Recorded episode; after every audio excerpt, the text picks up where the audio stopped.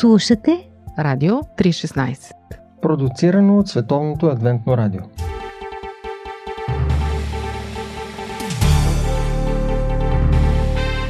Вярата днес.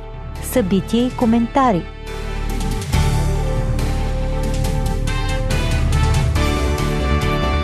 Здравейте, скъпи слушатели! В предаването Вярата днес съм ви приготвил интервю с един интересен човек. Това е доктор Алберто Тим – той е бразилец, макар че корените са му от Европа. Но предците му са се преселили от Германия в Южна Америка преди много години. Той беше в България и с група теолози проведе семинар за българските пастори.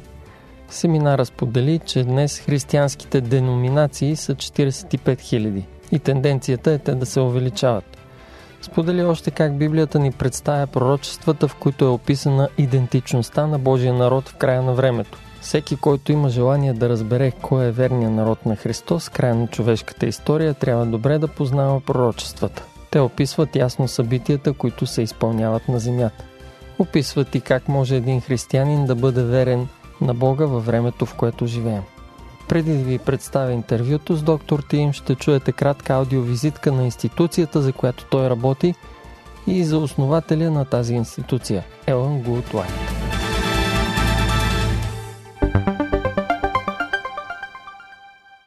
Героите на Библията в кабинета на психотерапевта. Психотерапия по учебник.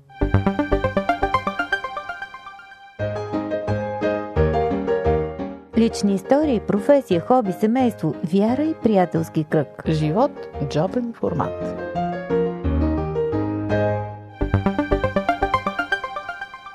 Настоятелството на писанията на Елън Уайт е организация, основана според нейното лично завещание и воля. Първоначално то представлява съвет от петима души, които госпожа Уайт посочила поименно. Днес те са съвещателен борт от 15 настоятели. Съставът им се попълва чрез избор от Генералната конференция на адвентистите от седмия ден. Накратко, отговорностите на този съвет включват следното – защитава авторските права на литературното наследство на Елон Уайт. Подготвя и популяризира преводи и издания на книгите й. Съхранява архивите на нейните ръкописи, подготвя и издава нови компилации от тях. Популяризира писанията на Елон Уайт и предоставя повече информация за нейния живот и служба – ръководи и координира дейността на офис клоновете и изследователските центрове на настоятелството, разположени по целия свят. Днес техният брой е над 20. Ето още малко статистика, която отразява работата на настоятелството. Към момента най-популярната книга на Елон Уайт «Пътят към Христос» е отпечатана на повече от 165 езика. Над 100 от нейните книги и брошури са преведени на множество езици, различни от английския. Милиони от книгите на Елън Уайт са издадени по целия свят. Те са широко популяризирани и щедро субсидирани, така че цената им да бъде достъпна за повече хора. Офис клоновете и изследователските центрове на настоятелството осигуряват всякакви ресурси за живота, времето и историята на Елон Уайт – Различните офиси и центрове провеждат също така конференции, разработват публикации и по различни други начини популяризират адвентното наследство и идентичност.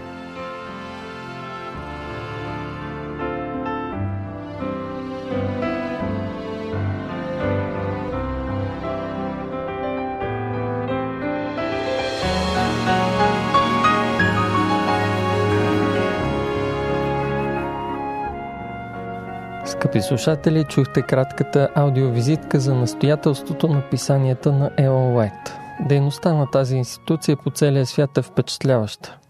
Но коя е всъщност Елон Уайт, за да се полагат толкова усилия за разпространение и популяризиране на нейните писания? Нека чуем сега кратка аудиовизитка за нея и за нейния живот. Коя е била Елон Уайт и защо милиони хора считат, че писанията й са специални? Накратко, тя е жена с забележителни духовни дарби. По-голямата част от живота си живее през 19 век. Родена е през 1827 година и умира през 1915. Но чрез писанията си и днес оказва революционно въздействие върху милиони по света. Написала е повече от 5000 статии за списания, и 40 книги, които днес, заедно с компилациите от ръкописите й, са над 100 заглавия. Съхраняват се 50 000 страници нейни ръкописи. Писанията й покриват широк спектър от теми, включително религия, образование, социални взаимоотношения, пророчества, хранене и други. Освен с писателска дейност, Елон Уайт се занимава и с пътуване. Тя е пропътувала хиляди километри. Работи за развитието на християнското дело на три континента – Северна Америка, Австралия и Европа. Говори пред хиляди събрания с десетки, стотици и понякога хиляди хора. Съдейства и ръководи организирането на болници, санаториуми, училища и други институции чрез своите съвети, указания и финансови средства. Издържа финансово обучението на млади служители и дава ценни съвети и насоки за тяхното развитие. Последните години от живота на Елон Уайт са посветени на писане и издаване на книги – Думите и към приятели и роднини малко преди да почине показват, че изпитва бодрост и чувство, че с вяра е извършила поверената и от Бог работа. Уверена е, че делото на истината ще възтържествува. Елън Уайт доживява да види как движението, в което участва, се разраства от шепа хора, около 50 души, до движение от над 100 000 души навсякъде по света. Днес това адвентно движение наброява над 20 милиона и в основата на неговия успех е ръководството на Бога в дейността и писанията на Елон Уайт.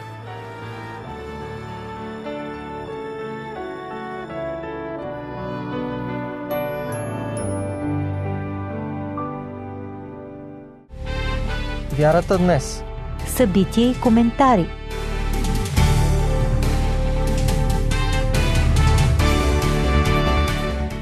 Скъпи слушатели, настъпи времето да чуем специалното интервю на доктор Алберто Тим, което той даде за българските слушатели. Ще ви го представя с няколко думи. Доктор Алберто Тим е служил в началото на своята кариера като пастор в Бразилия. По-късно става директор на изследователския център за Елон Уайт – бил е декан на Висшето училище по теология в Бразилския адвентен университет в Сао Пауло, а така също и ректор на Латиноамериканската адвентна теологична семинария. В настоящия момент доктор Тим е помощник директор на настоятелството на писанията на Елон Уайт в Съединените щати и член на комитета на Библейски изследователски институт. Женен е за Марли Тим, с която има три деца. Здравейте, скъпи слушатели! Пред мен е един интересен човек. Той отговаря за литературното наследство на един от най-превежданите автори в света. Моят събеседник се казва Алберто Тим, родом е от Бразилия, но по-настоящем е заместник директор на White Estate, настоятелство на писанията на Елон Уайт в Съединените щати. Ще му задам няколко въпроса във връзка с неговата работа. Доктор Тим Елон Уайт е автор, който е живял по-голяма част от живота си през 19 век. Защо това, което е писала тя, е актуално за съвременния човек от 21 век? Какви нужди на обществото посреща днес наследството и писанията на Елон Уайт? За мен е удоволствие да участвам в предаването ви. И като отговор на вашия въпрос, ще кажа, че вярваме, че Бог е използвал Елон Уайт като пророчески глас в тези последни дни. И той я е използвал не за да замести Библията, но да ни върне обратно към нея, защото именно Библията е нашият стандарт но не винаги вземаме толкова сериозно Божието Слово, както би трябвало. Във всички пророчески писания, независимо дали са в Библията или пък става дума за Елан Уайт, има две неща. Първо, универсални принципи, които са валидни за всяко време и място, както и временни приложения. Така че, за да тълкувате пророческите писания, трябва да помните, например, че Библията не говори само за онова време, т.е. за миналото, тя говори и за нас днес. Защо? Не заради формата, но заради съдържанието. Основно защото има универсални принципи, както вече казах. Например, при Елън Уайт имаме място, където тя казва в края на нейната книга Възпитание, че всички момичета от нашите училища трябва да се научат да приготвят кон за езда и да яздят кон. Някой либерал може да заеме крайна позиция и да каже, това е било важно за нейното време. Няма връзка с нас днес. Друг фанатик би могъл да вземе позиция в другата крайност. Щом така е казано, трябва така да се прави. Но един балансиран човек ще си даде сметка, че формата е била такава. Хората са яздили коне. Днес няма много коне около нас. Кой е универсалният принцип, който трябва да прилагаме? То е, че жените трябва да могат да се грижат сами за себе си, с помощта на транспортните средства, които имаме на разположение днес. Да бъдат независими. Да, в този случай трябва да се научиш да караш автомобил, да имаш шофьорска книжка и да се грижиш за себе си. Да предположим, че в бъдеще всички коли изчезнат и има само хеликоптери. Тогава ще бъде същото. Да се научиш как да караш, да пилотираш хеликоптер и да имаш разрешително за пилотаж. Така че това е разликата между боговдъхновени и невдъхновени писания – Моите писания са актуални за времето си, но вдъхновеното от Бога Слово е актуално за всяко време и място. Чрез своите принципи. Да. Ако някой от нашите слушатели не е чел нищо от госпожа Лайт, коя книга бихте му препоръчали да прочете на първо място? И кои две или три книги от писанията на Ела Лайт биха запалили най-голям интерес? Бих препоръчал да се започне с Пътят към Христос. Това е малка книга, но наистина полезна и значима. Тя може да ни помогне за нашите взаимоотношения с Христос. И една друга много добра книга е Постъпките на Великия лекар. Тя дава представа за цялостния обхват на нашия живот. Това означава умственото, духовното и физическото здраве. Всички те да бъдат запазени по най-добрия възможен начин, за да можем да имаме цялостен здравословен живот. Разбира се, невероятна книга е Копнежът на вековете. Тя говори за живота на Христос. По мое мнение, това е най-добрата книга извън Библията, която описва неговия живот. И освен това, препоръчвам книгата Великата борба, която ни помага да разберем какво се случва в християнството, къде се намираме днес и какво е бъдещето, което се задава. Бих казал, че книгата Пътят към Христос обръща човека към Бога, води ви при Христос, а книгата Копнежът на вековете ви променя, докато Великата борба ви убеждава. Благодаря ви. Вие работите в настоятелството на писанията на Елън Лайт като заместник директор. Защо е необходимо да съществува институция като настоятелството на писанията на госпожа Лайт? Разкажете накратко на нашите слушатели в какво се състои вашата работа. Настоятелството на писанията на Елон Уайт е основано от нея самата, за да се грижи за нейните писания. Все пак написала е около 100 000 страници. Тя е най-превежданата жена автор на нехудожествена литература в историята и също една от най-плодотворните писателки на всички времена. Настоятелството съществува, за да се грижи за неиздадените ръкописи на Елон Уайт и за издаването на книгите й. То осигурява още и информация за историческия фон на нейния живот, на времето, в което живее и хората, с които контактува. Настоятелството помага да се разбират правилно нейните изявления и то във връзка с даденото място и време, в което са направени. Имаме и уебсайт, в който писанията на Елон Уайт са достъпни на близо 100 езика и това е нещо, което трябва да се поддържа постоянно. В моя случай отговарям за научните конференции в целия свят, свързани с изследването на пророческата дарба и писанията на Елон Уайт. И настоятелството организира конференции не само за писанията на Елон Уайт, но за библейската идея за пророк, Стария и Новия завет, в църковната история и така нататък. И това е моята задача. Отговарям за академичната работа в настоятелството. Какво е вашето пожелание към всички настоящи читатели на Елон Уайт и към всички, които биха проявили интерес да прочитат някои от нейните книги? Мисля, че трябва да се четат нейните книги с отворен ум, защото мога да ги чета с критичен дух, но това няма да помогне много на вярата ми. Голямата слабост на християнството като цяло или на всеки вид религия дори, е когато познаваме само теорията на религията, без да я практикуваме. Затова мисля, че най-голямото ми желание е да не четем само за Исус, за връзката ни с Него в книгите на Елон Уайт, но да живеем тази връзка и да бъдем преобразени чрез силата на Неговото Слово. Защото в крайна сметка може да имаме голям мозък, но малко сърце.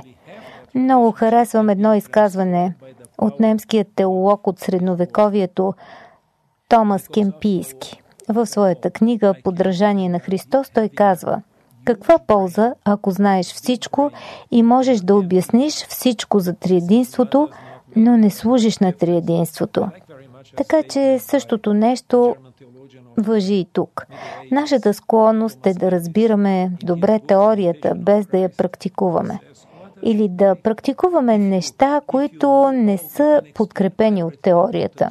Двете обаче, теория и практика, трябва да вървят заедно. И примерът, който имам пред мен, освен Исус Христос, това е апостол Павел. Той е много задълбочен, има остър ум, но в същото време е човек на практиката. Нека направим вярата си практична, семпла и тя да трансформира живота ни.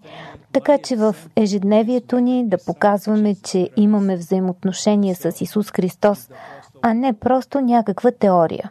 И мисля, че това е главната цел на Ел Уайт в нейните писания. Определено. Тя има дълбоки теологични прозрения, но някои хора мислят, че тя не е теолог, защото винаги ни напомня не бъдете само теоретици, имайте такива взаимоотношения. А тя комбинира и двете неща. С други думи, в нейните писания, и мога да го кажа от личен опит, има живот, а не само интелектуални усилия. Много ви благодаря за това интервю. Удоволствието беше мое и Бог да благослови всеки слушател. Скъпи слушатели, вие слушахте предаването Вярата днес, което ви представихме дейността на настоятелството на писанията на Елон Уайт и интервю с доктор Алберто Ти, един от неговите директори.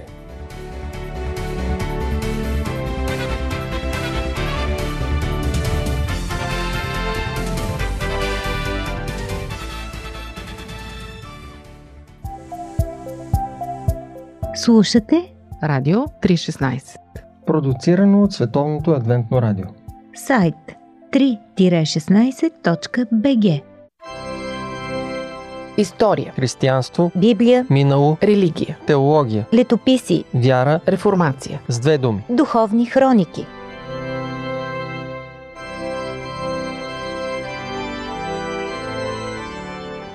Скъпи слушатели, вие сте с предаването Духовни хроники на Радио 316 и с мен водещия Борислав Йорданов. Започваме днес в предаването една нова поредица, наречена Происход. Надявам се тя да събуди вашето любопитство. За какво става дума в нея? В поредицата Происход ще направим едно пътуване назад във времето, не към всички моменти от историята, разбира се, но към онези значими събития, които съхраняват чистотата на първоначалното християнство. Ще разгледаме явления, които променят и реформират християнската вяра, за да я извадят от мрака на тъмното средновековие. Происход е създадена основно като видеопоредица от екипа на вебсайта Lineage Journey – в кратки 4-5 минутни епизоди се разказва за значителните моменти от промяната на християнството и на църквата. Може да гледате видеопоредицата и на български в вебсайта на телевизия Hope Channel България. На латиница се изписва hoptv.bg. В първата тема от поредицата сега ще се върнем в 4 век, когато римски император Константин Велики от езичник става християнин.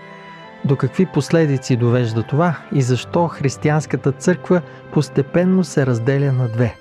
Отговорът ще чуете след малко. Останете с предаването Духовни хроники и поредицата Происход.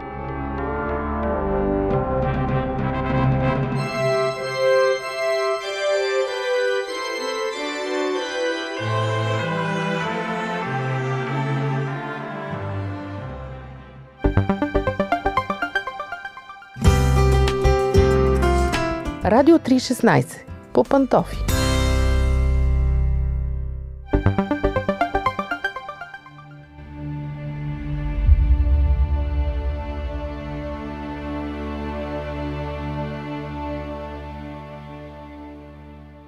Скъпи слушатели, говорим си за Константин, който без съмнение е една от най-противоречивите фигури в християнството днес. Известен е в историята като римски император, който обединява езичеството и християнството и отваря широко вратата за духовния компромис. Но все пак, кой е Константин и какво прави, за да бъде смятан за толкова противоречива личност? Преди да се заровим в личната история на самия човек, е важно да разберем историческия контекст, в който Константин е живял и управлявал.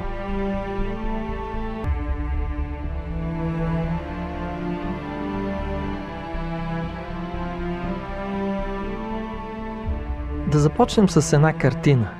Това е картината на християнската църква под обсада. Едно движение, оклеветено заради своята вяра и захвърлено на мрачното дъно, можем да кажем, в гъмжащата от народ столица на Римската империя. Историите на хората от това движение са истории на една непоколебима вярност към истината пред лицето на най-жестоките удари, които може да им нанесе кръвожадната римска власт. Да бъдеш християнин по времето на императорите Калигула, Нерон, Марк Аврели и на Диоклециан изисква от цялостното посвещение към Исус, на което човек е бил способен, без да има някаква възможност за по-малко от това. Но ситуацията се променя драматично пред лицето на един единствен, почти незначителен исторически детайл – обръщането на Константин към християнството.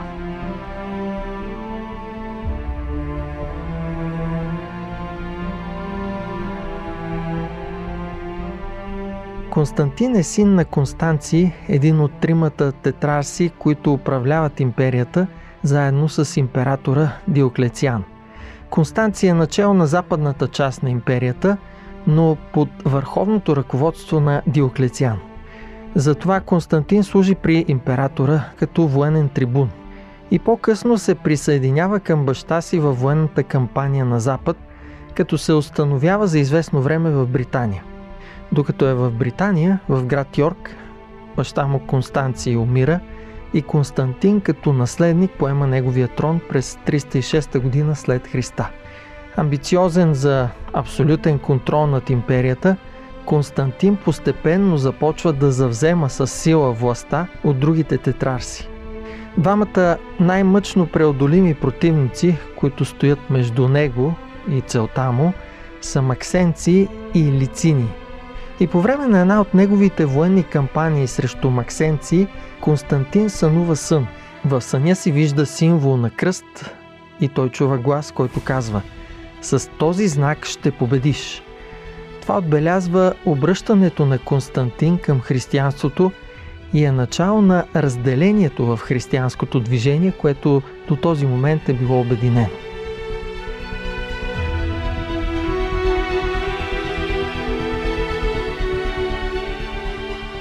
В опита си да обедини езичеството и християнството, Константин започва да съчетава ритуалите на двете религии.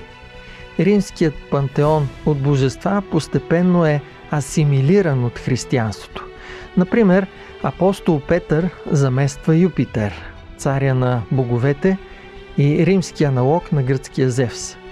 Поклонението пред мъртви светии замества езическия политеизъм с превръщане на всеки светия в един действителен образ на някое божество от греко-римския пантеон. Езическите празници се смесват с християнските вярвания.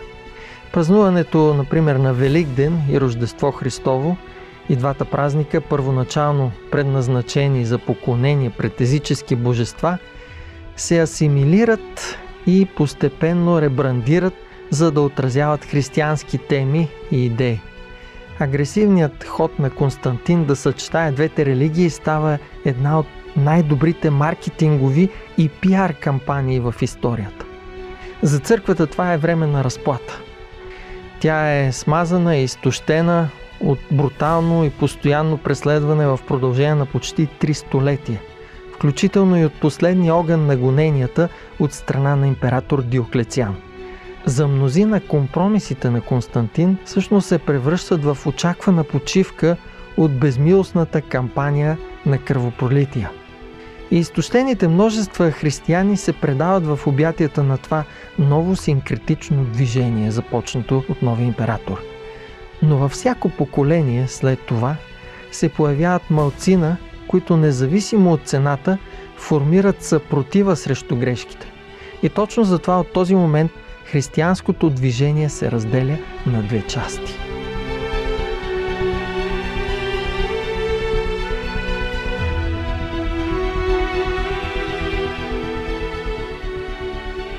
За групата на революционерите цената на спокойствието се оказва твърде висока, за да бъде платена. Защото да приемат предложението на Константин означава всъщност да се лишат от истината, която държат до този момент и която води християнството напред. Разпръснати из цялата империя, различни групи, като Келтската църква в Англия, за която ще говорим следващия път, като валдензите в Северна Италия – като албигойците и хугенотите във Франция и много други, всички тези групи оформят бойната линия на една мощна съпротива срещу компромиса. Техните истории на вярност са едновременно ужасяващи, но пък и от друга страна вдъхновяващи. Саможертвата им е завещание за всяко следващо поколение да поеме безстрашно факела на истината.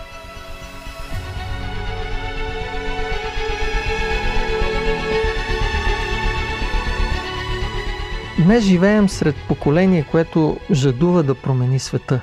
Затова, ако се опитате да изразите визията на настоящото поколение в една единствена дума, то тя най-вероятно ще бъде революция. И една от най-великите революции, която се е случвала някога, това е протестантската реформация. Вълните от нея се чувстват и до ден днешен, 500 години по-късно от времето, което е започнала. Това, което прави реформацията толкова плодотворна, е фактът, че мъжете и жените, които са част от нея, отказват да направят компромис дори пред лицето на най-яростната съпротива. Те следват постъпките на онази първа група революционери, която остава непобедена пред лицето на предложението на Константин за един мирен компромис. Духът на революцията е все още жив днес. В коя от двете групи ще застанете вие. Животът събран в едно интервю. Живот – джобен формат. Духовни хроники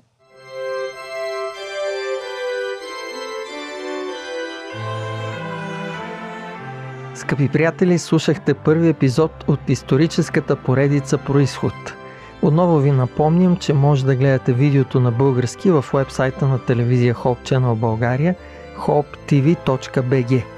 Бъдете с нас и следващия път, когато ще ви разкажем във втори епизод за Келтската църква.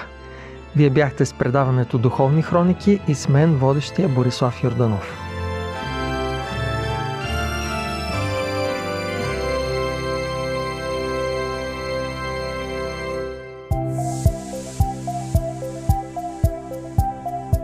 Радио 316. Продуцирано от Световното адвентно радио. Сайт 3-16.bg